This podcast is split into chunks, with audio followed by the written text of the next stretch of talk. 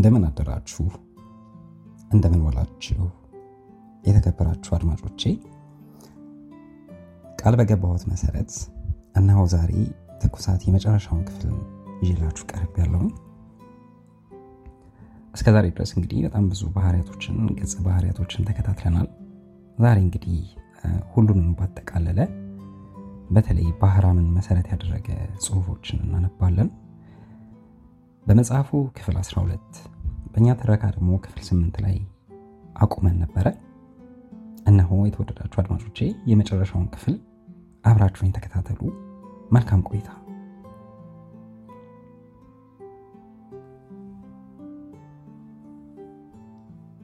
ክፍል 12 የቀይ ኮከብ ጥሪ ባህራም ባህራም እየተለወጠ ሄደ። እነ ማኦ የደረሷቸውን መጽሐፍት ማንበብ ተወ። ስለ ኮሚኒዝም ማውራት ተወ። ክፍል መግባት ተወ። እኔንም ይሸሸኝ ጀመር። እንደ ቀስተ ደመና ውብ የነበረውን የሬቮሉሽን ተስፋውን በብዙ የእሳት ቃላት ይነግረኝ ስለነበር አሁን ቀስተ ደመናው ተሰባብሮ ወድቆ ከበሰበሰ በኋላ እንደገና ሊያነጋግረኝ አልፈቀደም። ኒኮልም ፊት ነሳችኝ። የባህራምን ክንፍ እንደሰበረችው ስላወቅኩ ፊት ነሳችኝ። የኤክስን ሰማይ የሉል ሰገድና የጀምሺድ መቅሰፍ አላስደነገጠውም። የአማንዳ ጉብዝና አላስደነቀውም። የኒኮል ማርገዝ አላናደደውም። የባህራም መታሰር አላሳዘነውም። የኤክስ ሰማይ ለዚህ ሁሉ ደንታ የለውም። የኤክስ ሰማይ አብዛኛውን ጊዜ እንደ አማንዳ አይን ብሩህ ሰማያዊ ነው። አንዳንድ ጊዜ እንደ ኒኮል አይን ውሃ አረንጓዴ ይሆናል። ወደ ማታ ጊዜ እንደ ሲልቪ ጉንጭ ይቀላል። የኤክስ ሰማይ ደመና አይለብስም። ሁልጊዜ ራቁቱን ነው። ሁልጊዜ ውብ ነው። ሁልጊዜ ሰላማዊ ነው። ሌሊት የአልማዝ ከዋክብትና የሰላም ጸጥታ ለብሶ ያድራል። የኤክስ የጸዳይ ፀሐይ እየበረታች ሄደች። ንጹሕ ብርሃኗ ቀስ እያለ ወደ ቢጫ ሩር ተለወጠ። ለስላሳውን የጸደይ ንፋስ አደከመው። የሚወብቅ የአየር ባህር አደረገው። በጋ መጥቶ ኤክስ ውስጥ እንደ ሰፊ ድካም ተንሳፈፈ። አሮጊቶቹና ሽማግሌዎቹ ጥላ ውስጥ ቁጭ ብለው በዝግዝግታ እያለገለኩ የሞት ምህረትን የሚጠብቁ ይመስሉ ጀመር። አንዳንድ ጊዜ ባህራምና ኒኮልን ምግብ ቤት ሲገቡ ወይም ሲወጡ አያቸዋለሁ። ባህራም ከስቷል፣ አይስቅም፣ በፍጥነት አይራመድም፣ ሽበቱም የበዛ መሰለኝ። ኒኮል ግን ወፈር ብላ እርግዝናዋ በጣም አምሮባታል። በዝግታ ስትራመድ ታስጎመጃለች። ቀስ በቀስ ምግብ ቤት መምጣቱን ተዉት። ተካ የኒኮልን ማርገዝ ለመሸሸግ ያሉት ነው አለኝ። ሌላ ነገርም ነገረኝ። ባህራም ማታ ማታ ኒኮልን ቤቷ ትቷት ይወጣና ሲኒማ ይገባል። ከሲኒማ ወጥቶ ካፌ ሴንትራ ይሄዳል። እዚያው ያድራል። ሲነጋ ወደ ኒኮል ቤት ይኳትናል። ተኝቶ ይውላል። አንድ ማታ ወደ ስድስት ሰዓት ላይ ከሲኒማ ወጥቼ ወደ ቤቴ በኩል ስራመድ ከኋላ አንድ ፈጣን እርምጃ ሲከተለኝ ተሰማኝ። እንዳልሰማው መንገዴን ቀጠልኩ። ደረሰብኝ። ባህራም ነበር። ወደ ካፌ ሶንትካ ሄደን ቢራ ካዘዝን በኋላ ቁጭ ብለን ካወራን ብዙ ጊዜ ሆነን አለኝ። አይኖቹ እንደ መድከም ብሏቸዋል። ፊቱ ላይ የአምስት ዓመት ያህል ዕድሜ ተጨምሯል። አንተ አትገኝም አልኩት። በገዛ ራሴ ጥፋት በታሰርኩ አንተ ጋር መጥቼ ባለቅስብህ ተገቢ መስሎ አልተሰማኝም። ጥሩ ድል አጋጥሞ ቢሆን ኖሮ ግን መተህ ታጫውተኝ ነበር፣ ደስታህን ታካፍለኝ ነበር። አሁን ይኸውልህ ልክ ከፓሪስ እንደተመለስክ እንድነጋገርበት አቅቼ ነበር፣ ግን ገና ሳትመለስ ጣጣ ውስጥ ገባሁ። ስትመጣ ታዲያ መንፈስ የተሸንፈው ስለነበር ያቀድኩትን ችላ አሁን ፈቃደኛ ከሆንክ ብንነጋገርበት ጥሩ ይመስለኛል። እሺ ጥሩ። መጀመሪያ አስቸግረው፣ ሲጋራ አቀጣጠለ። ስለ ሲልቪ ጉዳይ ነው ነግረሃለች? አዎን። ምን አለችህ? የነገረችኝን ባጭሩ አጫወትኩት። ዝም ብሎ ሰማኝ። ስጨርስ ውሸቷን ነው አለኝ። እንዴት? እኔ ነኝ የለመንኳት። እሷ እምቢ ብላኝ ነበር። በብዙ ተለማመጥኳት። አሁን አሁን ከሞት ጋር ስታገል ነበር። ውስጤ በፍርሃት ተሞልቷል። ብቻዬን ነኝ። የሰው ሙቀት ያስፈልገኛል፣ በጣም ያስፈልገኛል አልኳት። እሺ አለችኝ። ግን እሺ ያለችኝ ብዙ ከተለማመጥኳት በኋላ ነው። እሺ ማንኛችሁን ልመን? እኔ ለምን ውሸት አልነግርህማ። እሷ ስለምን ውሸት ትነግረኛለች? እንዳንጣላ ብላ ዝም አልኩ።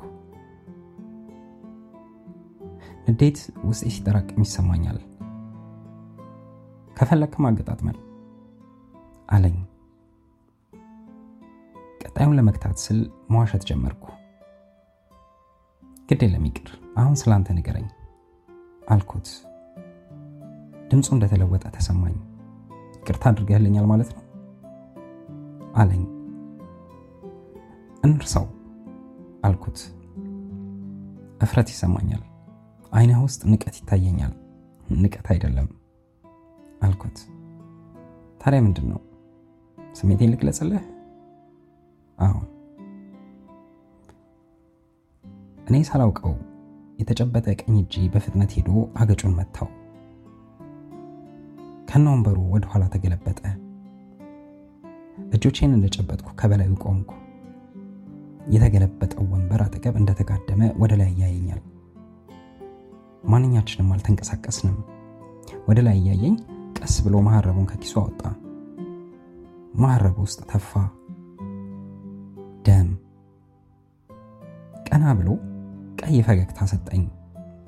እጁን ዘረጋልኝ። ጨበጥኩት። ወደ ላይ ሳብኩት። በየቦታችን ተመልሰን ተቀመጥን። ካፌ ውስጥ ሌሎች ሰዎች እንዳሉና እንደሚያዩን ገና አሁን ታወቀኝ። አፈርኩ። ግንባሬን አላበኝ። መሐረቤን አውጥቼ ጠረኩት። ባህራም እንደገና መሐረብ ውስጥ ተፋ። ሳቅ እያለ እንደሱ እንኳን ይሻላል አለኝ። አንድ ነገር አስታወስኩ። ባህራም ቢፈልግ ነፍሴ እስኪወጣ ሊደበድበኝ ይችል ነበር። እንደገና አላበኝ። በመሐረቤ ጠረኩት። ከዚህ በኋላ ከባህራም ጋር እንደ ድሮ ማውራት ጀመርን።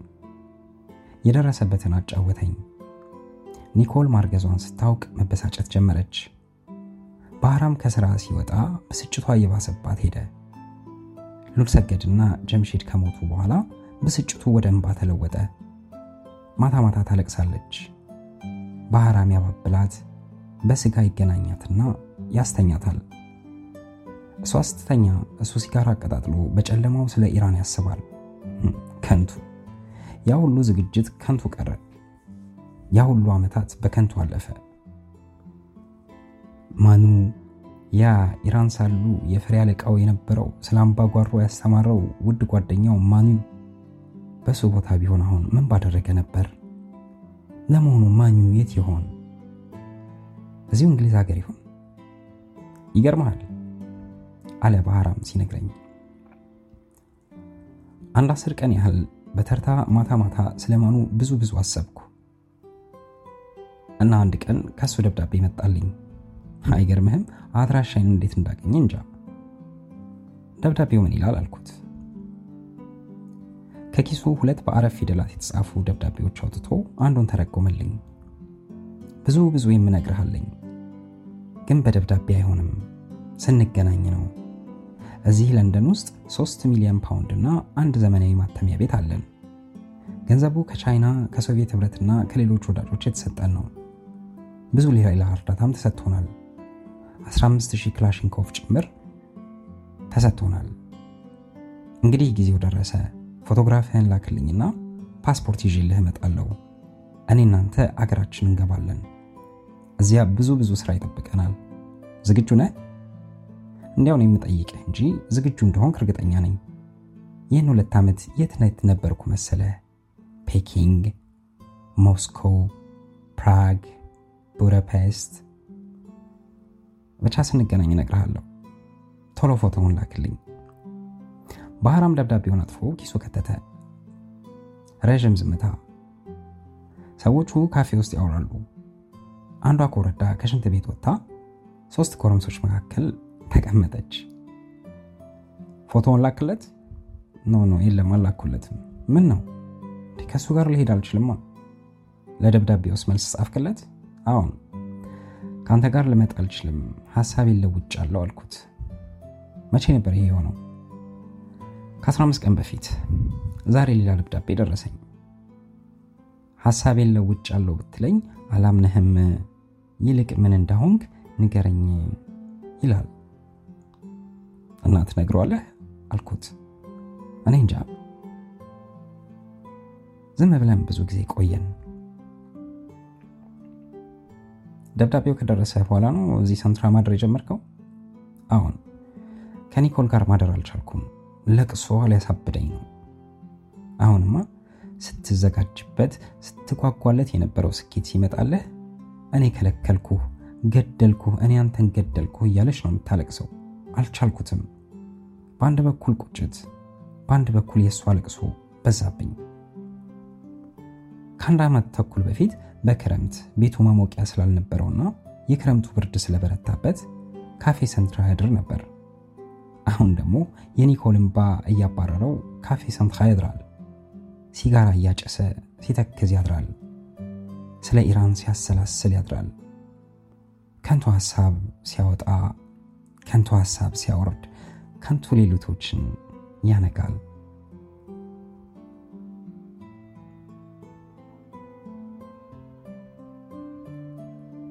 ያን ሰሞን የሲልቪ መጽሐፍ ለሶስተኛ ጊዜ እምቢ አለ። ለሶስተኛ ጊዜ አባረረችኝ። እኔም መጽሐፍ አቃተኝ። እንዴት ስላያቅተኝ ይችላል? ሲልቪ በጉልህ ሰማያዊ አይኖቿ ብርሃን ካሳየችኝ፣ በውብ ሰፊ አፏ ሙቀት ካልሳመችኝ፣ በለስላሳ ገለዋ ካላቀፈችኝ እንዴት ልሰራ እችላለሁ? መስራቱን ተውኩት። ዩኒቨርሲቲው አጠገብ ያለው መናፈሻ ውስጥ የኤክስ አዛውንት በበጋው አቧራ ውስጥ boules ሲጫወቱ በ comic የደቡብ ፈረንሳይኛቸው እየፎከሩ አንዷን የብረት ኳስ በሌላ እያነጣጠሩ ወርውረው እየገጩ እየተሳደቡ ወይም እየተሳሳቁ ሲንጫጩ አያለሁ። ከዚያ ወደ ኩር ሚራቦ ሄጄ ሞኖፕሪ የተባለው ትልቅ ሱቅ ውስጥ ፊት ለፊት ከአንዱ ሽማግሌ ወይም ከአንዷ አሮጊት አጠገብ አግደም ወንበር ላይ ይቀመጥና የኤክስ ሚስቶችና እናቶች ከመንገዱ ወደ ሱቁ እየገቡ ከውስጥ ሞኖፕሪ የሚል የታተመባቸው የሞሉ ቡኒ የወረቀት ከረጢቶች ይዘው ወደ መንገዱ ሲጎርፉ ያለሁ። አስተያየታቸውም ሆነ አለባበሳቸው ወይም አረማመዳቸው የጎረምሳ አይን አይስብም። ድሮ የጎረምሳ አይን ስበው ፍቅረኛ ይዘው አግብተው ወልደው በቅቷቸዋል። አሁን ወይም አርጅተዋል ወይም ወፍረዋል ወይ ተዝረክርከዋል። ኮረዳዎቹ ጡታቸውን አሹለው ዳሌያቸውን አሳብጠው አይናቸውን ተኩለው ፀጉራቸውን ተሰርተው ሽቶ አርከፍክፈው እጅጌ የሌለው የበጋ ልብስ እየለበሱ የብብታቸውን የተለያየ ከለር ፀጉር እያሳዩ በጎረምሳ ታጅበው እየሳቁ እያወሩ በኮርሚራቡ ይመላለሳሉ። ወይም ካፌዎቹ በር መንገዱ ላይ ጠረጴዛ ዙሪያ ተቀምጠው ግማሽ ጭናቸውን እያሳዩ ልዩ ልዩ ቀዝቃዛ እየጠጡ ያወራሉ። አሮጊቶቹና ሽማግሌዎቹ አግድም ወንበር ላይ ፈዘው ቁጭ ብለው ፀሐይ ይሞቃሉ። እኔም ቁጭ ብዬ ስለ ሲልቪ፣ ስለ ባህራም፣ ስለ ኒኮል፣ ስለ ሉል ሰገድ፣ ስለ አማንዳ እያሰብኩ አላፊ አግዳሚውን እመለከታለሁ። ሲልቪ መቼ መታ ወደ እቅፏ ትጠራኝ ይሆን? ጊዜው አላልፍልህ ይለኛል። ወደ ዘጠኝ ሰዓት ገደማ ላይ ሲኒማ ገባለሁ። ከሲኒማ ወጥቼ አንዱ ካፌ ሄድና አንድ ቢራ ጠጣለሁ። አንድ ቀን ወደ 12 ሰዓት ላይ ነበር። ሰማዩ ቀልቶ ፀሐይዋ እንደ ቀይ ብርቱካን ከምዕራባዊ አድማስ በላይ ተንጠልጥላለች። ግን ገና አትጠልቅም። እስከ ሁለት ሰዓት ተንጠልጥላ ኤክስን ታስውባታለች። አየሩ የሚለሰልስበት ጊዜ ብቸኝነት የሚፈለግበት ሰዓት ነው። የትዝታ የትካዜ ሰዓት። ካፌ ኒኮል ሄድኩና በረንዳው ላይ ፊቴን ወደ ፀሐይዋ አድርጌ ቁጭ ብዬ ቡና አይነቱን ቢራ አዘዝኩ። አሮጊቷ ቢራውን እያቀረቡልኝ ça fait longtemps qu'on vous a pas vu monsieur ça va አሉኝ። ብዙ ጊዜ ሆነን ካየሁት ደህና ኖት? oui madame፣ ደህና ነኝ አልኳቸው። ጓደኛዎትስ ደህና ናቸው? ደህና ነው፣ አገሩ ገብቷል። ትምህርታቸውንስ ጨረሱ? አዎ። ኢሌ ትሬ አሚ፣ በጣም ጥሩ ሰው ነበሩ ጓደኛዎት። ዊ ማዳም። አሮጊቷ ሄዱ። ብቻዬን ቀረሁ ከቀይዋ ፀሐይ ጋር ከቡናማው ቢራ ጋር ከልዑል ሰገድ ትዝታ ጋር። መንግሥተ ሰማያት ማለት ሴት በየዛፉ ስር በየግድግዳው ጥግ የሚበቅልበት ማለት ነው። አየህ፣ የኒኮል ጡት እንደ ነጭ ውብ ሰማይ ነው። ሰማዩ መሃል ላይ በሮዝ ቀለም የተከበበች ወይን ጠጅ ጨረቃ አለች። እኔ ምልህ ከኒኮል ጋር አልጋ ላይ የወጣህ ጊዜ በቅዱስ ብልግናዋ ተባርካለች። አንተ ባላገር መባዳት ቁላን እምስ ውስጥ መክተት ይመስልሃል?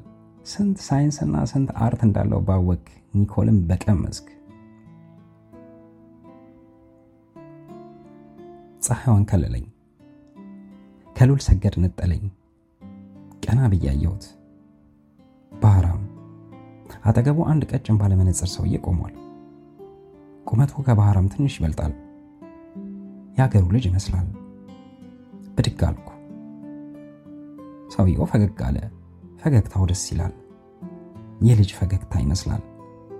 እጁን እየዘረጋ በጣም ወፍራም በሆነ ድምፅ በእንግሊዝኛ ከለንደን መምጣቴ ነው አለኝ። ጨበጥኩት። አጨባበጡ ልዩ ሆኖ ተሰማኝ። እጁ አይመችም። በኋላ ሳየው መሀል ጣቱ ወደ አንድ በኩል ተጣሟል፣ አይታጠፍም። ሌሎቹ ጣቶች ረዣዥም፣ ቀጫጭንና ቆንጆ ናቸው። እንኳን ደህና መጣህ አልኩት። ቁጭ አለን። ባህራም ግን አልተቀመጠም።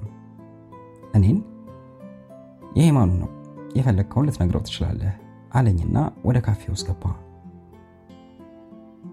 የማኒው ግንባር በጣም ጠባብ ነው። ወደ ኋላ ከተበጠረው ፀጉሩ ከቅንድቦቹ ጋር ሊገናኝ ምንም ያህል አይቀረው።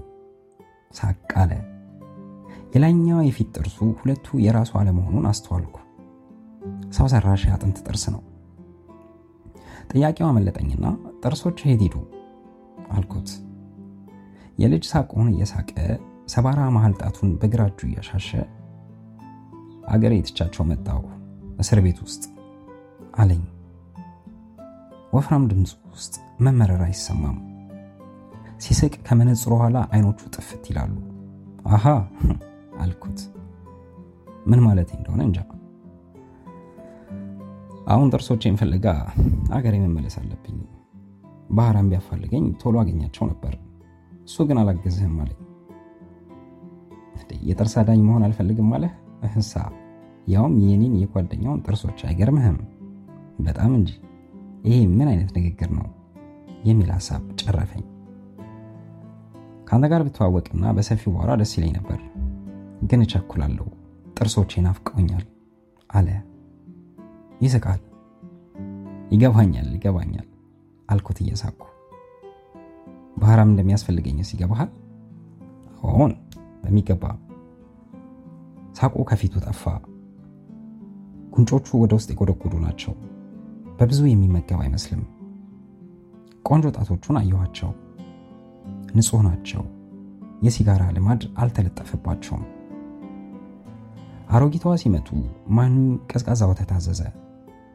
አንዲት ኮረዳ በአጠገባችን ስታልፍ ሽቶዋ አንድ ጊዜ አወደን። ነጭ ሸሚዝና ሰማያዊ ቁምጣ የለበሰው ቅርጿ አይንን ይማርካል። የሚወዛወዝ ዳሌዋ ያስጎመጃል። ማኑ አይኑን ጣል አረገባት። ያን የሆኑ ረሳት። ወደ ካፌ ውስጥ እስክትገባ በአይኑ አልተከተላትም። ለምግብም፣ ለሲጋራም፣ ለመጠጥም ለሴትም ጊዜ ያለው አይመስልም። ጊዜውን በሙሉ ለ revolution ኡ መድቧል። ስራውም፣ ጨዋታውም፣ እረፍቱም ያው revolution ይሆን? እንዲህ አይነቶቹ ታጥቀው ሲነሱ በሁለት ዓመት ውስጥ ሞስኮ፣ ፔኪንግ፣ ቡዳፔስት ወዘተርፈ እየዞሩ 3 ሚሊዮን ፓውንድ 15000 መትረየስ የሚያከማቹ ጎረምሶች ታጥቀው ሲነሱ እስር ቤት ውስጥ ጣታቸው ተሰብሮ ጥርሳቸው የተሸረፈ ሰዎች ታጥቀው ሲነሱ ለሴትም ለመጠጥም ጊዜ የሌላቸው ጎረምሶች ታጥቀው ሲነሱ የኢራን ሻህ ለምን ያህል ጊዜ ዙፋኑ ላይ ሊቆይ ይችል ይሆን? ማኑ እንዲህ አለኝ። ባህራም እዚህ ሀገር ውስጥ ደንበኛ ስራ ለመያዝ የሚያበቃ ትምህርት ወይም የሙያ ችሎታ የለውም። ግባ ቢል አንድ ፋብሪካ ውስጥ ይቀጠራል። ሲሰራ ውሎ ማታ ሲጠጣ ያመሻል። እኔ ወደሚሄድበት አብሮኝ ለመምጣት አለመቻሉ እየቆጨው ይሄዳል። ከሁለት ዓመት በኋላ ዋና ሰካራሚ ይወጠዋል። ራሱን አይጠይቅም፣ ራሱን አይጠብቅም፣ ማንንም አይጠቅም። ልጅቱም ኒኮል ነው ስሟ። እሷም ሲበላሽ እያየች ትንቀዋለች። አበላሸውት ብላ ጸጸት ውስጥ መኖር ትጀምራለች። ትንሽ ቆይታ ፍታኝ ትለዋለች። ኑሮ በሙሉ ፈሮን ሳተ ማለት ነው። ከኔ ጋር የመጣ እንደሆነ ግን ይህን ሁሉ አውቃለሁ እኮ አልኩት። እንግዲያው አገዘኛ፣ እሱንም አግዘው። በዚያውም በ20 ሚሊዮን የሚቆጠሩ ሰዎችን ታግዛለህ። ላግዝህ መቻሌን እንዴት ታውቃለህ? አልኩት። ማውቁንም አላውቅም፣ ምናልባት ብትችል ብዬ ነው እንጂ። አየህ፣ ባህራም ያስፈልገናል፣ በጣም ያስፈልገናል። ለሱም የኛ አይነት ኑሮ ያስፈልገዋል። ላግዝህ የምችል አይመስለኝም፣ ግን አንድ እኔ የማውቀው ነገር አለ። ምናልባት ሊረዳህ ይችል ይሆናል። ንገረኝ። ግን እኔ ማወቄን ባህራም እንዳያውቅ ግድ የለህም። ስለ ኒኮል፣ ስለ ሉል ሰገድና ስለ ጀምሺድ የማውቀውን ሁሉ አጫወትኩት። ጭንቅላቱን አስር ጊዜ ወደ ላይ ወደ ታች እየነቀነቀ በጸጥታ አዳመጠኝ። ነግሬው ስጨርስ ገባኝ። እንኳን አንተን አገኘው አለኝና ተነሳ። እኔም ተነሳሁ። ባህራም ከካፌ ውስጥ መጣ። ማኒው እየጨበጠኝ የተጣመመች ጣቱ እየቆረቆረችኝ ልታግዘኝ ባለመቻለ አዝናለሁ፣ ደህና ሁን አለኝ። ከባህራም ጋር ጎን ለጎን እየተራመዱ ከኔ ራቁ። ማኒው ትንሽ ትንሽ ያነክሳል። ከበላያቸው ሰማዩ ደም ለብሷል።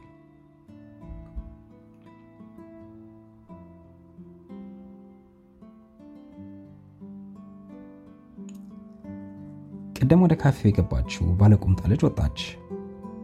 ስትራመድ የውብ ቂጧን ከፍ ዝቅ በአይን የተመለከትኩ አይቸው የማላውቀው የኒኮል ቂጥ ትዝ አየህ የኒኮል ቂጥ እንዲያው ለመቀመጫ የተፈጠረ ቂጥ አይደለም፣ የውበት ክምር ነው። አንዳንዴ አልጋው ላይ በሆዷ አስተኛትና ያንን ቂጧን አየዋለሁ። አየዋለሁ አየዋለሁ አየዋለሁ። አይቼ አልጠግበውም። እያየሁት እንደ ቤተ ክርስቲያን እስመዋለሁ። አይታያለኛል የኒኮልን አይኖች፣ አረንጓዴ የውበት ሐይቆች፣ የሐዘን ሐይቆች። አቤት አይኖቿ ውስጥ ያለው ሐዘን ሲያምር! የኒኮል ውበት ለባህራምም እንዲህ ጎልቶ ይታየው ይሆን እንዴ? እንግዲህ ከኒኮልና ከማኑ ማን ያሸንፍ ይሆን? ለመሆኑ የዚህ የማኑ ዓለም ውስጡ እንዴት ያለ ይሆን? የመጠጥ ሙቀትና የኮረዳ ትኩሳት የሌለበት ዓለም አይቀዘቅዝምን? ወይስ ቀዩ የሬቮሉሽን ኮከብ ዘላለማዊው የሳጥናኤል ኮከብ ንጹሕ ሙቀትና ውብ ትኩሳት ይሰጠው ይሆን? እነ ካስትሮ፣ እነ ሆቺሚን፣ እነ ማኦ በወጣትነታቸው እንደ ማኑ ነበሩ ወይስ እንደ ባህራም ነበሩ? ግን እንደ ባህራም ቢሆኑ ኖሮ እንደ ኒኮል ያለች ውብ ኮረዳ ግማሽ መንገድ ላይ አታስቀራቸውም ነበር። ወይስ ግርማዊ የሳጥናኤል ኮከብ በቀይ ብርሃኑ ከሩቅ ሲጠራህ ከለስላሳ የሴት ልጅ ጭን ሙቀት ወጥተህም ቢሆን ጥሪውን ማክበርህ አይቀርም ይሆን? እስቲ እናያለን። ቀዩ ሰማይ እየጠቆረ ሄደ። ካፌ ውስጥ መብራት በራ። ሌላ ቢራ አዘዝኩ። ስለ ኒኮል ማሰብ ጀመርኩ። በጨለማው አልጋ ውስጥ ተቃቅፈን እጄን ሙታንቲዋ ጠርዝ ላይ ሳሳርፍ ትዝ አለኝ። የፍትወት ትኩሳት ጀመረኝ። ያን ሰሞን ርክስናዋ አፋፍቷት ከመቼም የበለጠ ታምራለች። በበጋው ሙቀት በዝግታ ስትራመድ የግብረ ሥጋ እመቤት ትመስላለች። ባየኋት ቁጥር ፍትወት ያቁነጠንጠኛል። ለመሆኑ ማኑን ስለ ሰገድ ያጫወትኩት ለምን ኖሯል? ባህራም ሄዶ የሚወደውን revolution እንዲቆሰቁስ ነበር ወይስ ባህራም ሄዶልኝ እኔ ኒኮልን እንድቆሰቁስ ነበር ወይስ ሁለቱንም ነበር?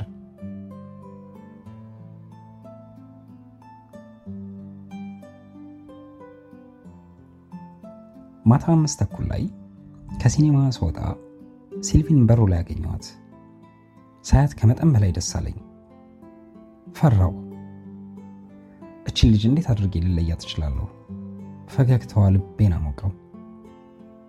የተዘረጋ ቀኝ እጇን በግራ እጄ ተቀብዬ እያሻሸው እንዴት ታምሪያለሽ ባክሽ አልኳት። ዛሬ ከኔ ጋር ማደር ትፈልጋለህ? በጣም ታዲያ ግን እንቅልፍ አልፈልግም ካልከስ እኔም አልፈልግም። መኪናዋ ጋራዥ ገብታ ስለነበር ወደ ቤቷ ስንራመድ ትከሻዋን እያቀፍኩ እንዴት አገኘሽኝ አልኳት። እየሳቀች ሲቴ እጅ አጣሁ፣ ስለዚህ ሲኒማ ቤት ሳይሆን አይቀርም አልኩ። የኢጣሊያ ፊልም የሚታይበት መሆን አለበት አልኩ።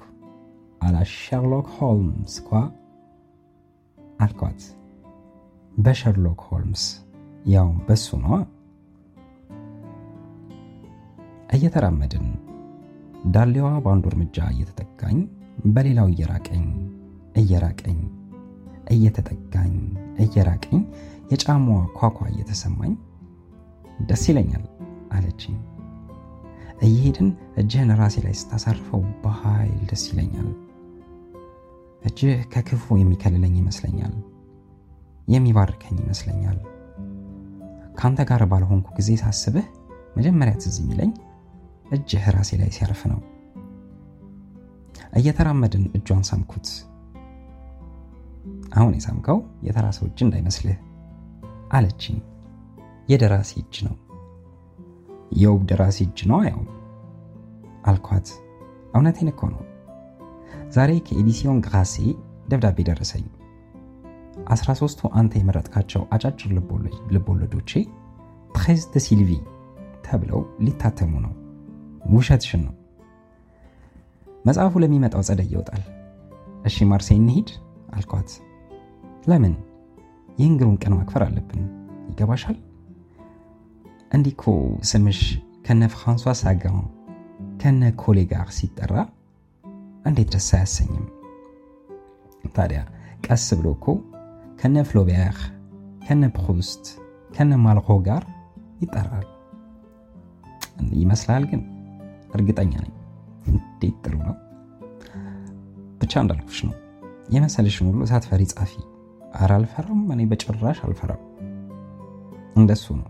አሁን ማርሴ እንሂድ።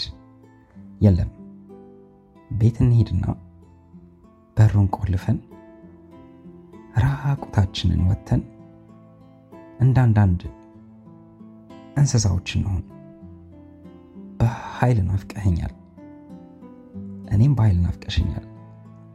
Parole d'honneur parole d'honneur። እጅሽን አምጪ እስቲ። አይታወቅሽም? አረ ይታወቀኛል። ለእኔ እንዲህ ነው የሚዘለው። ለአንቺ አይደለም ለእንትንሽ ነው። ሳቀች።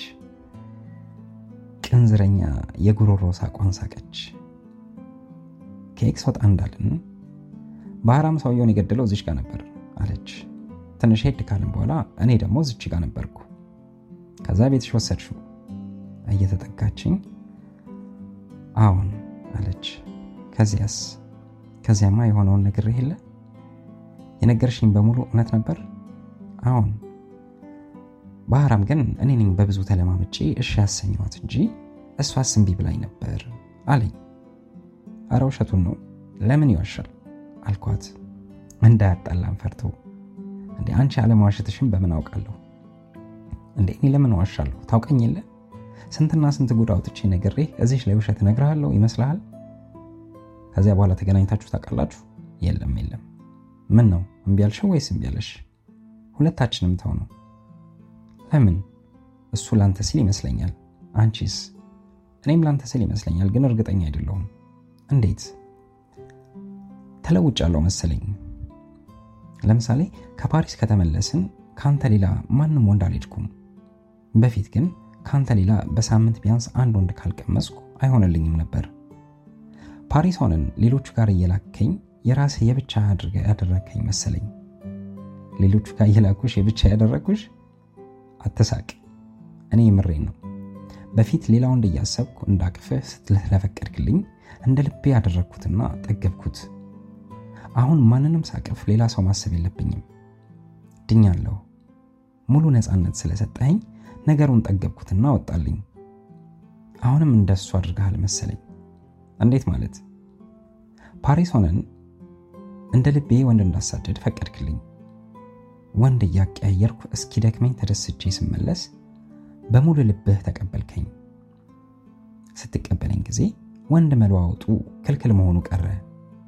ስለዚህ ሰለችኝ፣ ጠገብኩት፣ ታውኩት ይመስለኛል። እርግጠኛ ነሽ? እርግጠኛ ለመሆንማ ጊዜ ያስፈልገኛል። ግን የሚገርም ነገር ነው።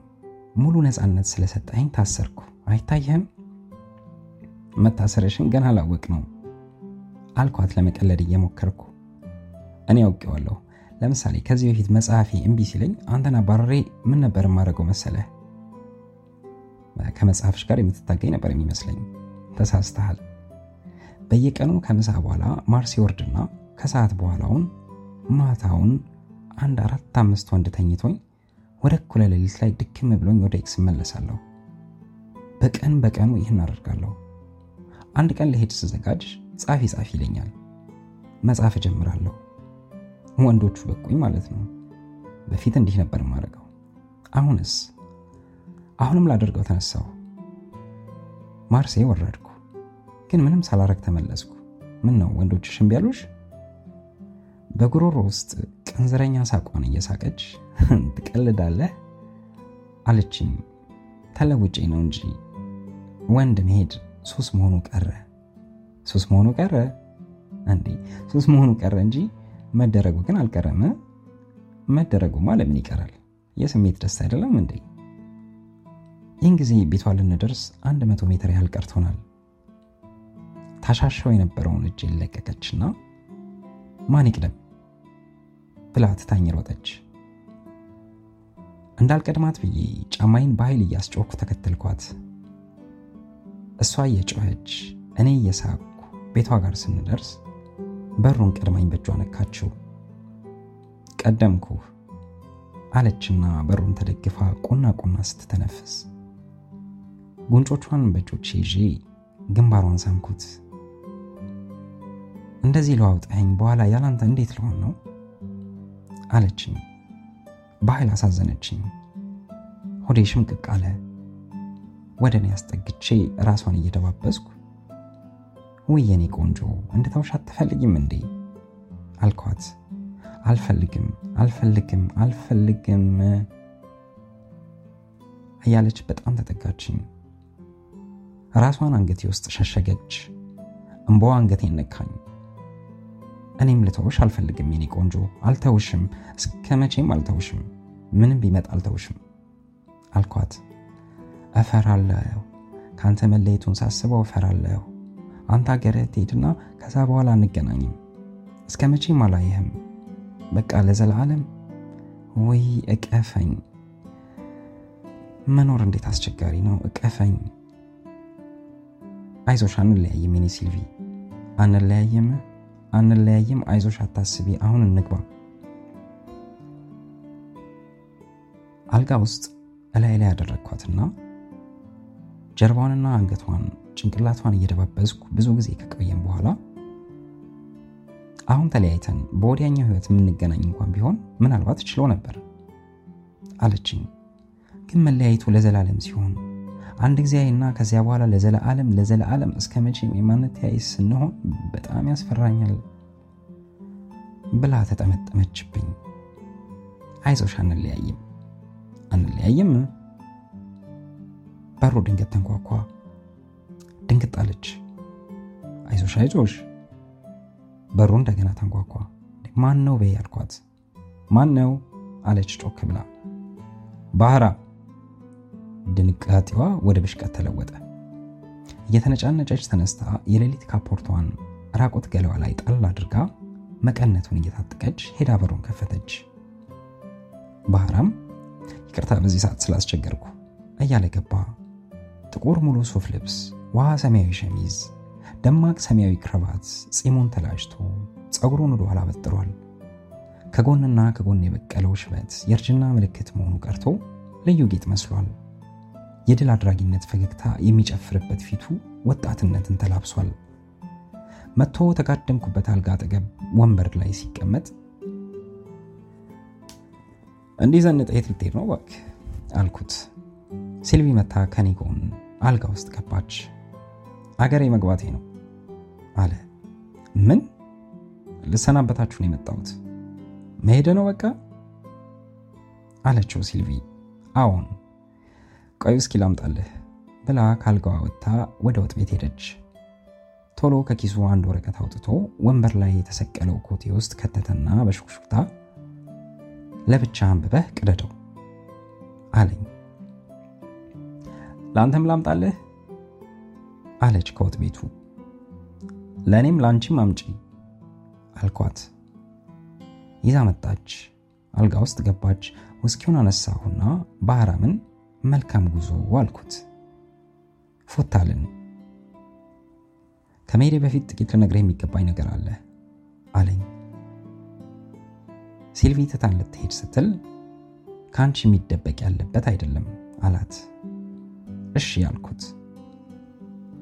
ብዙ ልነግርህ በፈቀድኩ፣ ግን አብዛኛው የኢራን ኮሚኒስት ፓርቲ ምስጢር ነው። አንተን አምናሃለሁ፣ ግን ፓርቲው እንድነግርህ አይፈቅድልኝም።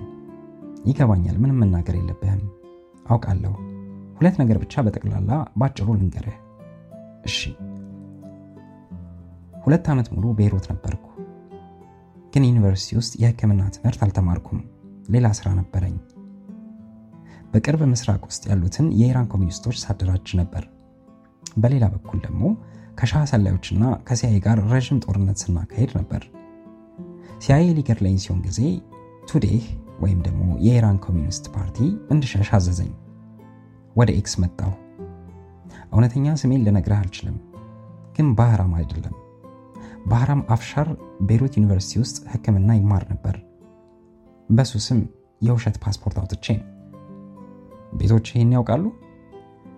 ታላቅ ወንድሜ ያውቃል። ስም በቀየርኩ ቁጥር አዲስ ስሜን በደብዳቤ ነግረዋለሁ። ከቤት ገንዘብ ሲመጣልኝ እሱ በአዲሱ ስሜ እየላከው ነው። እዚህ ላይ አንድ ነገር አለኝ የምነግርህ። ምን? ደጋግመህ መልክህ የኢራንን ሻህ ይመስላል ብለኸኛል። እውነትህን ነው። ሻህ የሥጋ ዘመዴ ነው። አጭር ዝምታ። ላሳየኸኝ ጓደኝነትና ለዋልክልኝ ውለታ ላመሰግንህ አልችልም። ስለዚህ ሳላመሰግንህ መሄዴ ነው አለኝና ተነሳ። በቆሙ ውስኪውን ጨልጦ ብርጭቆውን ኮሞዲኖ ላይ አኖረው። ልሸኘው ካልጋው ስነሳ አትነሳ፣ ማኑ እዚህ ውጭ ይጠብቀኛል። አብረኸኝ ብትመጣ ያለቅስብኛል። እሱ ሁልጊዜ እንደተጠነቀቀ ነው። ወዴት በኩል እንደምንሄድ አንተ እንኳን እንድታውቅ አይፈልግም። ይስቃል። ማኑን ስለሚወደው ይስቅበታል። ከማኑ ጋር ለመሆን በመቻሉ እጅግ ደስ ብሎታል። ወጣትነቱን እንደገና አግኝቶታል። እጄን ዘረጋሁ፣ ጨበጠኝ። በእኔ በኩል ተንጠራርቶ ሲልቪን ሳማት። ሊሄድ ወደ በሩ በኩል ከዞረ በኋላ ለመሆኑ አልኩት። ዞረ። ፊቱ ላይ ፈገግታ የለም። የኢራንን ሻህ ይመስላል። አፍንጫው ትልቅ ነው። ለመጀመሪያ ጊዜ ሳገኘህ ሶስት አሜሪካኖች ይዘው ሊደበድቡህ መጀመራቸው ነበር አልኩት።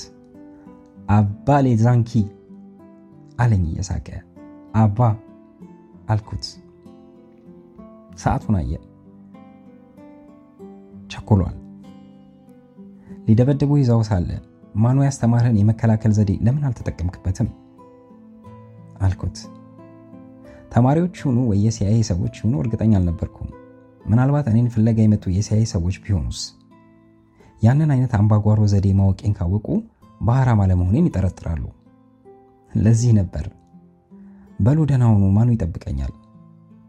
ደህና ሁኑ ሁለታችንም። Vive l'étoile rouge አለኝ። ቀዩ ኮከብ ለዘላለም ይኑር። Et vive l'amitié ጓደኝነትም ለዘላለም ይኑር። Vive አልኩት። በፈጣን እርምጃው በሩ ጋር ደረሰ። መለስ አለ። አሁንም የድል አድራጊነት ፈገግታ ወጣት ፊቱ ላይ እየተጫወተ እንዴ ሳልነግራችሁ ረስቼ አለን። ያን ጊዜ ሊገድለኝ ተገዝቶ የመጣው ሰውዬ ማን እንዳስመጣው ታውቃላችሁ? ማንም ቢያስመጣው የኔ ሞት በፋሽስቶቹ ላይ መላከኩ አይቀርም ነበር። ይልቁንም አስመጪው ቀስ ብሎ ኮሚኒስቶቹ ተማሪዎች መካከል ይህን ወሬ የነዛ እንደሆነ ገባችሁ? በእውነቱ ግን ነብሰ ገዳዩን ገዝቶ ያስመጣው አንድ የሻህ ሰላይ ነበር። ማን ይመስላችኋል? ማን አልነ ሁለታችንም። ደስ የሚል ወጣት ሳቁን እየሳቀ ጀምሺድ ጓደኛችን የሻህ ሰላይ ነበር። እንዴት አቃቅፋችሁ ደስ ስትሉ! እንግዲህ ባሰብኳችሁ ቁጥር እንዲሆናችሁ ነው የምትታዩኝ። እንዴት ቆንጆ ነው! መቼም እንደማትለያዩ ተስፋ አለኝ። አቤት እናንተ የምትወልዱት ልጅ ይታየኛል። እንደ ካስትሮ ያለ ጀግና ነው የሚሆነው። እጁን አወዛወዘልን። ወደ እኛ እያየ በሩን ከፈተ። ወጣ። በሩን ዘጋ። ከህይወታችንም ወጣ። ሁለታችንም እንወደው ነበር፣ ግን ሲለየን በጣም አላዘንም። ብቻውን እንዳልሆነ እናውቃለን። ውጪ ጨለማ ውስጥ ጓደኛው እንደሚጠብቀው እናውቃለን። ሁለቱንም 20 ሚሊዮን ህዝብ እንደሚጠብቃቸው እናውቃለን። ይሂዱ፣ መንገዳቸውን የሳጥናኤል ኮከብ ያብራላቸው። እኔና ሲልቪ ባህራም የወጣበትን በር በጸጥታ ስንመለከት ብዙ ጊዜ ቆየን። ከአጠገቤ ብድግ አለች። ከበላይ ቆማ የሌሊት ካፖርቷን አውልቃ ጣለችው። ራቁቷን ቆመች። እግሯን፣ ጉልበቷን፣ ጭኗን መሳን ጀመርኩ። ቆይ አለችና ከአልጋው ወርዳ ሐር ፀጉሯንና ውብ ወጣት ዳሌዋን እያወዛወዘች ወደ በሩ ሄዳ ቆለፈችው። ወደ እኔ ስትራመድ የተገተሩት ወጣት ጡቶቿ ይንቀጠቀጣሉ። አንሶላውን ወደዚያ ገፋሁት። መታ እላይ ላይ ወጣች። አበባ መሳይ ጡቷን አጎረሰችኝ። እቼን ወፍራም ዳሌዋ ላይ አኖርኩት። ሌሊቱ ተጀመረ።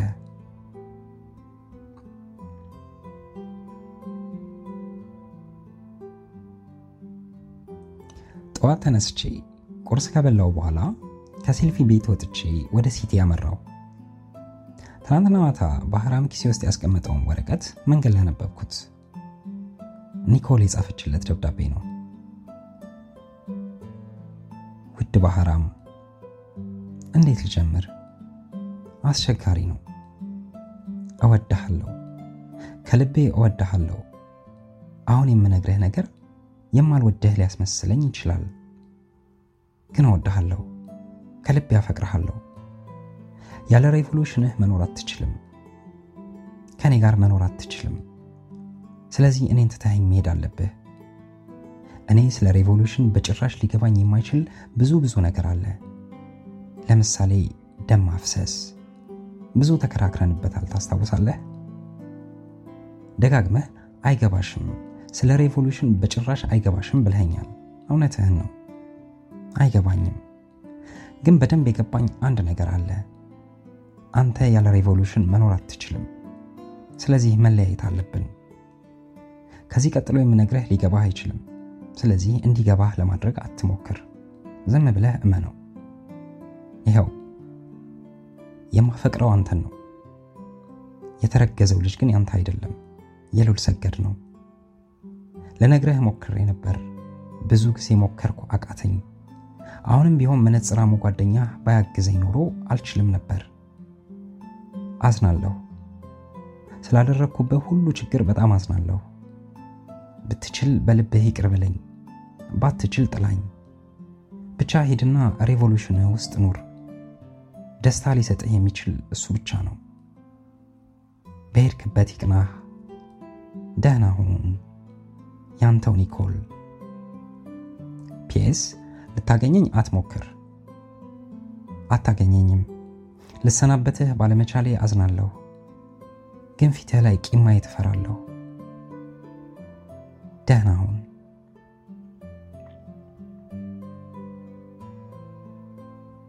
ይህን ደብዳቤ ሶስት ጊዜ ደጋግሜ ያነበብኩት። ኒኮል ለምን ጻፈችው ይሆን? ቀዳደድኩት። ቁርጥራጮቹን በታተንኳቸው። Cité ሄጄ ገላዬን ታጥቤ ልብሴን ቀይሬ ወደ ኒኮል ቤት ሄድኩ። አልጋዋ ላይ ተጋድማ ሲጋራ እያጨሰች ሙዚቃ ትሰማለች። ታቹን ነጭ ክሮሽ እንደ ሸማኔ ጥለት የከበበው ቡና አይነት ቀሚስ ለብሳለች። ስገባ ፈገግ እያለች እንኳን መጣህ ጭር ብሎኝ ነበር አለችኝ። ደህና ነሽ? ደህና ነኝ፣ በጣም ደህና ነኝ፣ ግን ሌላ ሰው ማየት አልፈልግም። እባክህን በሩን ቆልፈው። ቆልፌው ስመጣ የተጋደመችበት አልጋ ላይ እንድቀመጥ በእጇ አመለከተችኝ። ጥፍሮቿ ሐምራዊ ተቀብተው ያብለጨልጫሉ። ተቀመጥኩ፣ አየኋት። በጣም የተለወጠች መሰለኝ። ከንፈሮቿን እንደ ጥፍሮቿ ሐምራዊ መሳይ ቀለም ተቀብተዋል። ቅንድቦቿ ወደ ሰማያዊ የሚወስድ ጥቁር ቀለም አድምቋቸዋል። ከግንባሯ ንጣት ጋር ሲታዩ በጣም ያምራሉ። የአይኖቿ ቆዳ ልክ የአይኖቿን የሚመስል ውሃ አረንጓዴ ኩል ተቀብቶ አይኖቿ ውስጥ ተነክሮ የወጣ ይመስላል። ከመጠን በላይ አምሮባታል። ከጥንታዊት ግብፃዊት ጋር ያለው መሰለኝ። ፀጉሯ እንደ ድሮ አመዳም አይደለም፣ ንጹሕ ቡናማ ቀለም ተነክሯል። ምን አልኳት። እንዴ ምን ነው? እንደዚህ የምታምሪ አይመስለኝም ነበር። ሜርሲ። ግን እውነት ምንድን ነው አልኳት። እንደዚህ ነኝ። ሳዝን ሰው እንዲያውቅብኝ አልፈልግም። አሁን ያዘንኩ መስላለሁ? በጭራሽ። ለዚህ ነው አይኔንም የተኳልኩት ፀጉሬንም የተነከርኩት። አዝነሻል? እንደ ዛሬም ማዝኝ አላውቅ። ሲሄድ ደነዋል አለህ? አዎን። የጻፍኩለትን አሳየህ? አዎን። ለምን ጻፍሽው? እንዴት እንደ ጻፍኩት ልንገረህ። እሺ ንገረኝ። ከትናንት ወዲያ ማታ እንደዚህ ተጋድሜ ሙዚቃ ስሰማ አንድ ሰው መጣ። መልኩ ሰው ይመስላል እንጂ እንደኔና እንዳንተ ህዋሳት ውስጥ ደም እንደሚፈስ እንደሚፈስ ልምልልህ አልችልም። ምናልባት ከነሐስ የተሰራ ሰው ሊሆንም ይችላል። ረዥም ቀጭን ነው። መነጽር ያደርጋል። ግንባር የለውም። ከአይኑ ቀጥሎ አናቱ ይመጣል። ድምፁ ወፍራም ከመሆኑ የተነሳ ከሆዱ እንጂ ከጉሮሮ የሚወጣ አይመስልም። ጠልተሸዋል? መጥላት አይደለም። ፈራሁት፣ ቀፈፈኝ። አየህ ገባና በወፍራም ድምፁ ኒኮል ማለት እርሶ ነዎት አለኝ። ነኝ አልኩት። ጥሩ። እኔ ከኢራን ኮሚኒስት ፓርቲ ተልኬ የመጣሁ ነኝ። ታዲያ እኔ ከኢራን ኮሚኒስት ፓርቲ ምን አለኝ? እርሶ አይናገሩ፣ ጊዜ የለኝም አለኝ። ድምፁ በጭራሽ አይለዋወጥም። ምንም ነገር ሲናገር በዚያው በወፍራም ድምፅ ነው። የኢራን ኮሚኒስት ፓርቲ ባህራምን ይፈልገዋል፣ በጣም ይፈልገዋል። እኔን ፓርቲው ልኮኛል ከትዕዛዝ ጋር። ወይም ባህራምን ይዘውና ወይም ገድለው ተመለስ ተብያለሁ። ግደለው? ለምን? ቀላል ምክንያት፣ የእኛን ምስጢር ያውቃል። ሚስጥራችንን በሙሉ ያውቃል። ስለዚህ ወይም ከኔ ጋር ይመጣል ወይም ይሞታል። ሌላ ምርጫ የለም። ግን አንድ ነገር አለ አለኝ። ምን? ባህራም አልመጣም የሚለው በእርሶ ምክንያት ነው። እርሶ ባይኖሩ ይመጣል። ስለዚህ እርሶ እንዳይኖሩ ማድረግ። ሆዴ ፈራ። እየፈራም እንዴት አልኩት። መግደል አለኝና ከኪሱ አንድ የታጠፈ ጩቤ አወጣ። ጫን ሲለው ጩቤው እንደ ብልጭታ ክፍት አለ። ሻህን ልግደለው አለኝና ያንን የኢራን ሻህ ስዕል አመለከተኝ። ባህራም ነው እዚያ የለጠፈው። ልተኛ ስልና ልነሳ ስል ሻህ እንዲታየኝ ይፈልጋለሁ ብሎ ነበር የሰቀለው። ግድግዳው ላይ የኢራን ሻህ የጦር ጠቅላይ አዛዥ የማዕረግ ልብሱን ለብሶ ቆሞ በከለር የተነሳው ትልቅ ፎቶ አለ። ለምሳሌ ሻህ እርሶ ነዎት፣ ጉሮሮን ይመልከቱ አለና ጩቤውን ወረወራት። የሻህ ጉሮሮ ላይ ስክት አለች። ሰውየው ወደ ስዕሉ ሄዶ ጩቤውን ነቀለና አጥፎ ኪሱ ከተተ። መንገድ ላይ እርሶ ሲራመዱ ወይም ሲሮጡ እኔ በፈጣን መኪና እየሄድኩ ጩቤ ብወረውር ጉሮሮትን አልስተውም። ገባዎት? አለኝ። በድምፁ ሊያስፈራራኝ በጭራሽ አልሞከረም። ልክ የጂኦሜትሪ problem እንደሚያስረዳኝ ያህል ነበር። ገባኝ ገባኝ አልኩት። እንደዚያን ጊዜ ፈርቻ አላውቅም ታውቃለህ። ለባህራም ይንገሩት። ምን ብዬ ያረገዝኩት ከአንተ አይደለም ይበሉት። ታዲያ ከማን ልበለው? እንደፈለጉ ለምሳሌ ከጅምሺድ ወይም ከሉል ሰገድ ነው ቢሉት ይሻላል። እነሱን ሊጠይቃቸው አይችልም። እሺ አልኩና ደብዳቤውን ጻፍኩ። አጣጥፎ ኪሱ ሲከተው ባህራም ይህን ካነበበ በኋላም ከእርሶ ጋር መሄድ ባይፈቅደስ አልኩት። እምቢ አይልም። ቢልስ እገለዋለሁ። ደናደሩ አለኝና ወጣ። እንደሱ ያለ ከሰውነት የራቀ ሰው አጋጥሞኝ ያውቅ። ኒኮል ዝም አለች። ዝም ብዬ በጣም ታምራለች።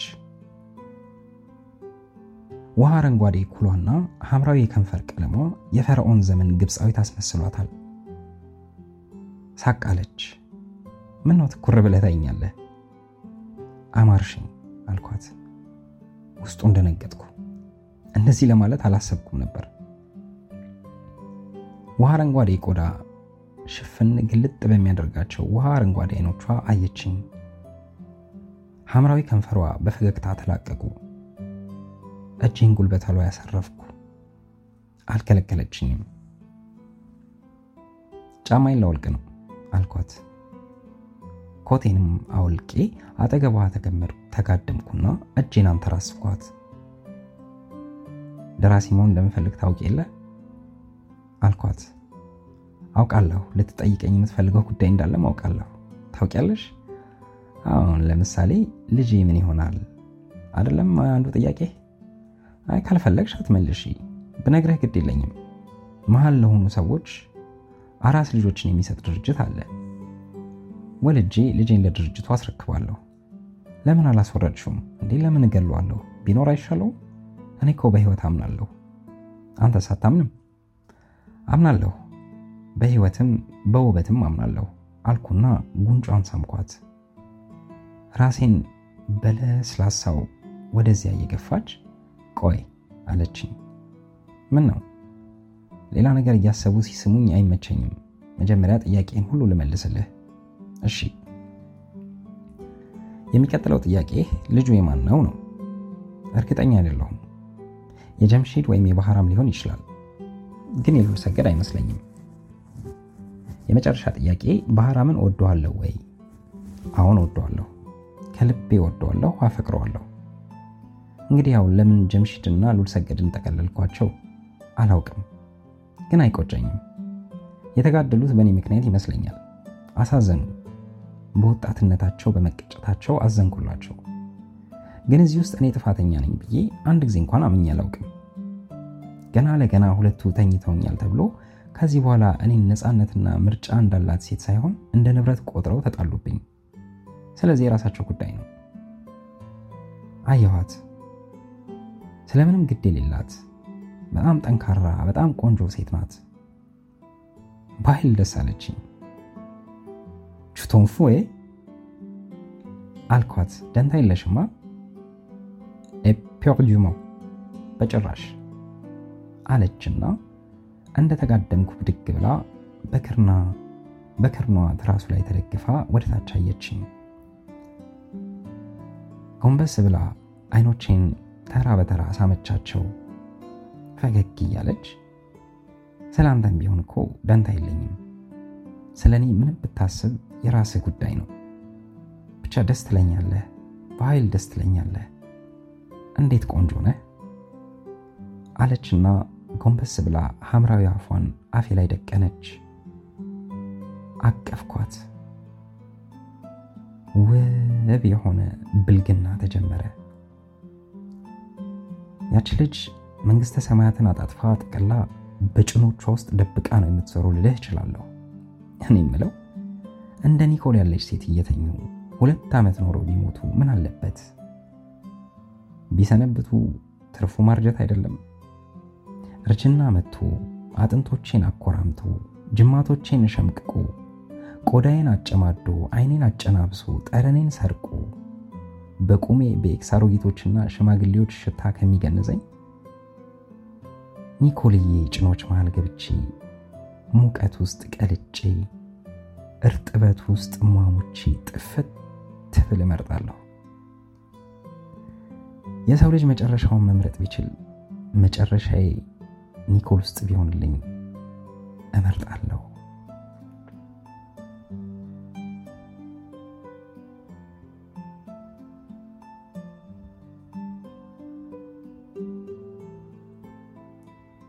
ውድ አድማጮቼ እንግዲህ ትኩሳት ትረካ እንደወረደ ይህንን ይመስል ነበር። በሰባት ተከታታይ ክፍል አቅርቤላችሁ ነበረ። እንደወደዳችሁት ተስፋ አደርጋለሁኝ። ያላችሁን አስተያየት በውስጥ መስመር ግለጹልኝ። እንግዲህ ነግሬያችኋለሁ። ቀጣዩን የምንተርከው ትረካ የጭንቁ ስል የተሰኘውን መጽሐፍ ይሆናል። ከማጠናቀቄ በፊት ይህንን ትረካ ስብሐት ስለዚህ መጽሐፍ በዝክረ ታሪክ ወገጸ ባህርያት በሚል ያሰፈራትን ትንሽዬ ነገር ልንገራችሁ። ስለ ገጸ ባህርያቶቹ ማለት ነው። በራሱ በእጅ ጽሑፍ የተጻፈ ነው እና እንዲህ ይላል። ዝክረ ታሪክ ወገጸ ባህርያት።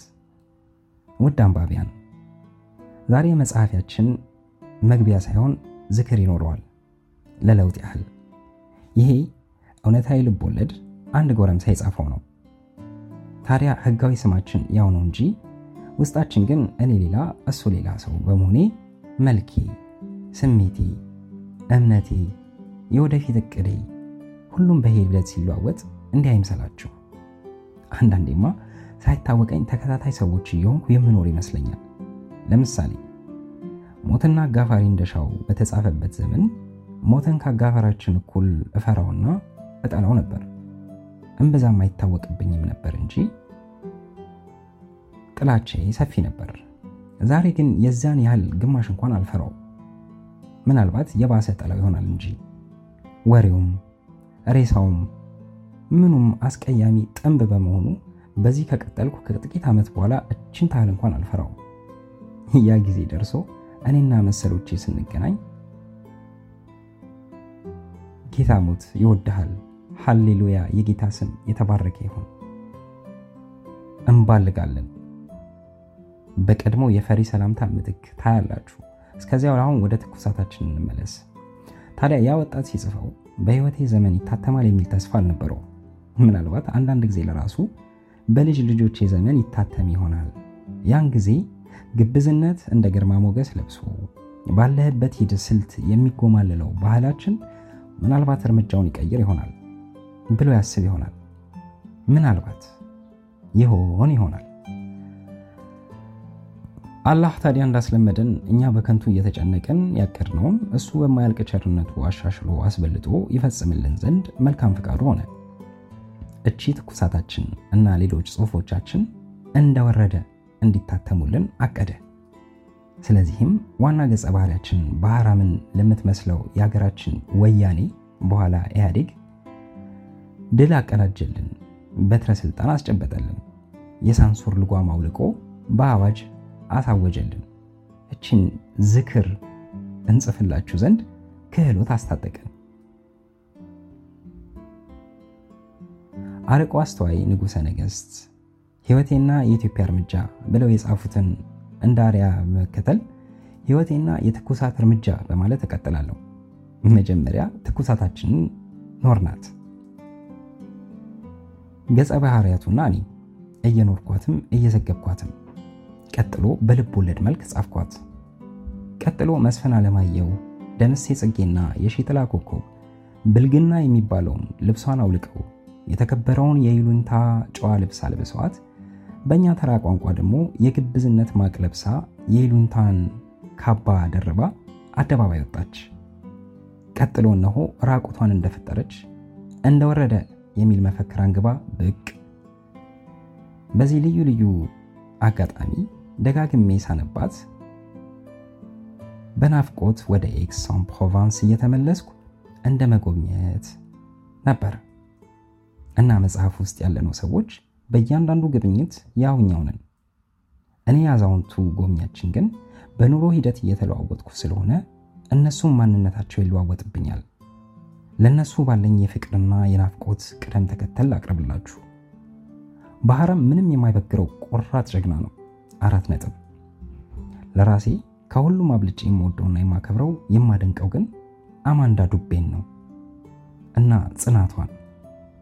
ባህራም ቢጋተርና ድል ቢያደርግ ጠላቶቹን ነው። አማንዳ ግን የድል አክሊል የምትደፋው ከሁሉ የከፋውን ጠላት ወዳጅ መስሎ በስውር የሚጎዳትን ተቀናቃኝ ወራዳ የሰው መሳቂያ ያደረጋትን የገዛ ድክመቷን ድል ነስታ ሽንቅጥ ያለች ሸጋ ኮረዳ ለመሆን ስለበቃች ነው። በመጨረሻ የደረሰባት ትራጀዲ እንኳን ሊጨፈልቃት አልቻለም። ከብረት የጠነከረች ለስላሳ እንስት ሉልሰገድ እንደሆነ እንቁ ነው፣ መልአክ ነው። ሉ ባያጋጥማትና ርካሽ አይደለሽም ሰውነሽ ብሎ በስንትና ስንት ትዕግስትና ዘዴ ባያሳምናት ኖሮ እንደ ተድበደበለች ሲኦል ኑሮዋን ትገፋ ነበር። መልአክ ስጋ ለብሶ መጣላት፣ ፈጣሪዋ ታረቃት። መልአክ ከመሆኑ ጋር ደግሞ ሉል ሰገድ በባህላችን ወንድ እናቱ መንታ ትውልድ የሚባልለት ነው። ለኒኮል ፍትወት እና የራሱን ክብር ለመጠበቅ የተፋለመው እነዚህ ወዳጆቼ በልቤ በስሜቴ በአንጀቴ የማስታወሳቸው ናቸው። የሼርሎክ ሆምስን አርያ በመከተል በጭንቅላቴ ሳስብ ግን ከሁሉ በላይ የማደንቀው የሉል ሰገድን የባህራምን የአገር ልጅ ጀምሺድ ነው። ስሙን ከእንስሳት የሚለየው ራሱን መግደል መቻሉ ብቻ ነው። የኑሮ ዓላማው ይህ ሲሆን ፍቅር በሙሉ ለቁማር ነው። ባህራም ለኢራን ያለው ፍቅር እና ሉል ሰገድ ለኒኮል ገላ ያለው ፍትወት ሙሉ የሆነውን ያህል ይህምን የምናውቀው ስንታችን እንደሆን አላውቅም። ሌሎች ሰዎች የሚታያቸው አጫዋቹ፣ አስቂኙ፣ ሞልቃቃው የባለጸጋ ዘር የሚያስመስለው ጭንብል ብቻ ነው። ተካ እንደሆነ ያው ብሽቅ ተካ ነው። እድሜ ለባህራም በወርቅ ጥርስ ፈገግ ማለት ሳያበዛ አይቀርም እንጂ። ወደ ሲልቪ ስንመጣ የሌቱም አይነጋልኝ ዋና ገጸ ባህሪ ክንፈ ይመጣብኛል። ምክንያቱም ሌቱም አይነጋልኝ ያነበቡ ሰዎች ትንሽ ጊዜ ካለፈ በኋላ በትውስታቸው ከሁሉም ጎልቶ የሚታያቸው ገጸ ባህሪ ክንፈ ነው። ትኩሳትን ያነበቡ ደግሞ ሲልቪ የማውቃት ሰው ትመስለኛለች፣ በቅርብ ላውቃት የምፈልግ ልጅ ናት ይሉኛል። ለማሳረጊያም እነሆ የመጀመሪያና የመጨረሻ ገጸ ባህሪያችን ትኩሳትን ሊጽፍልን ሲሯሯጥ ምን ያህል ጥረትና ትዕግስት እንደነበረው ስናጤን የባህራም አይነት ቋሚ ዘላቂ ፍቅር ነበረው። ይሄኛው ግን እሱ ራሱ ለባህራም እንደነገረው ለሀገርና ለሕዝብ ብሎ እንኳን እድሜውን ሙሉ ሊሰዋ ቀርቶ የአንድ ሰዓት እንቅልፍ አይከፍልላቸውም። ምክንያቱም እሱ ውስጥ ያደረው ልዝቡ የተረት ዛር ነው እንጂ በሳጥናኤል ኮከብ ብርሃን የሚራመደው ቆራጡ የባህራም ውቃቢ አይደለም። እናም ውድ አንባቢያን ሆይ ይህም በነፃነት ተኑሮ በነፃነት ተጽፎ በነፃነት የታተመውን ልብ ወለድ እየተዝናናችሁ አልፎ አልፎም እየሳቃችሁ እንዳነበባችሁት በመተማመን እጆቼን ሁለቱንም በቡራኬ እየዘረጋሁ ሁሩ በሰላም ኑሩ በሰላም። ስብሃት ለአብ። ትኩሳት በዚህ ተፈጸመ። አመሰግናለሁ።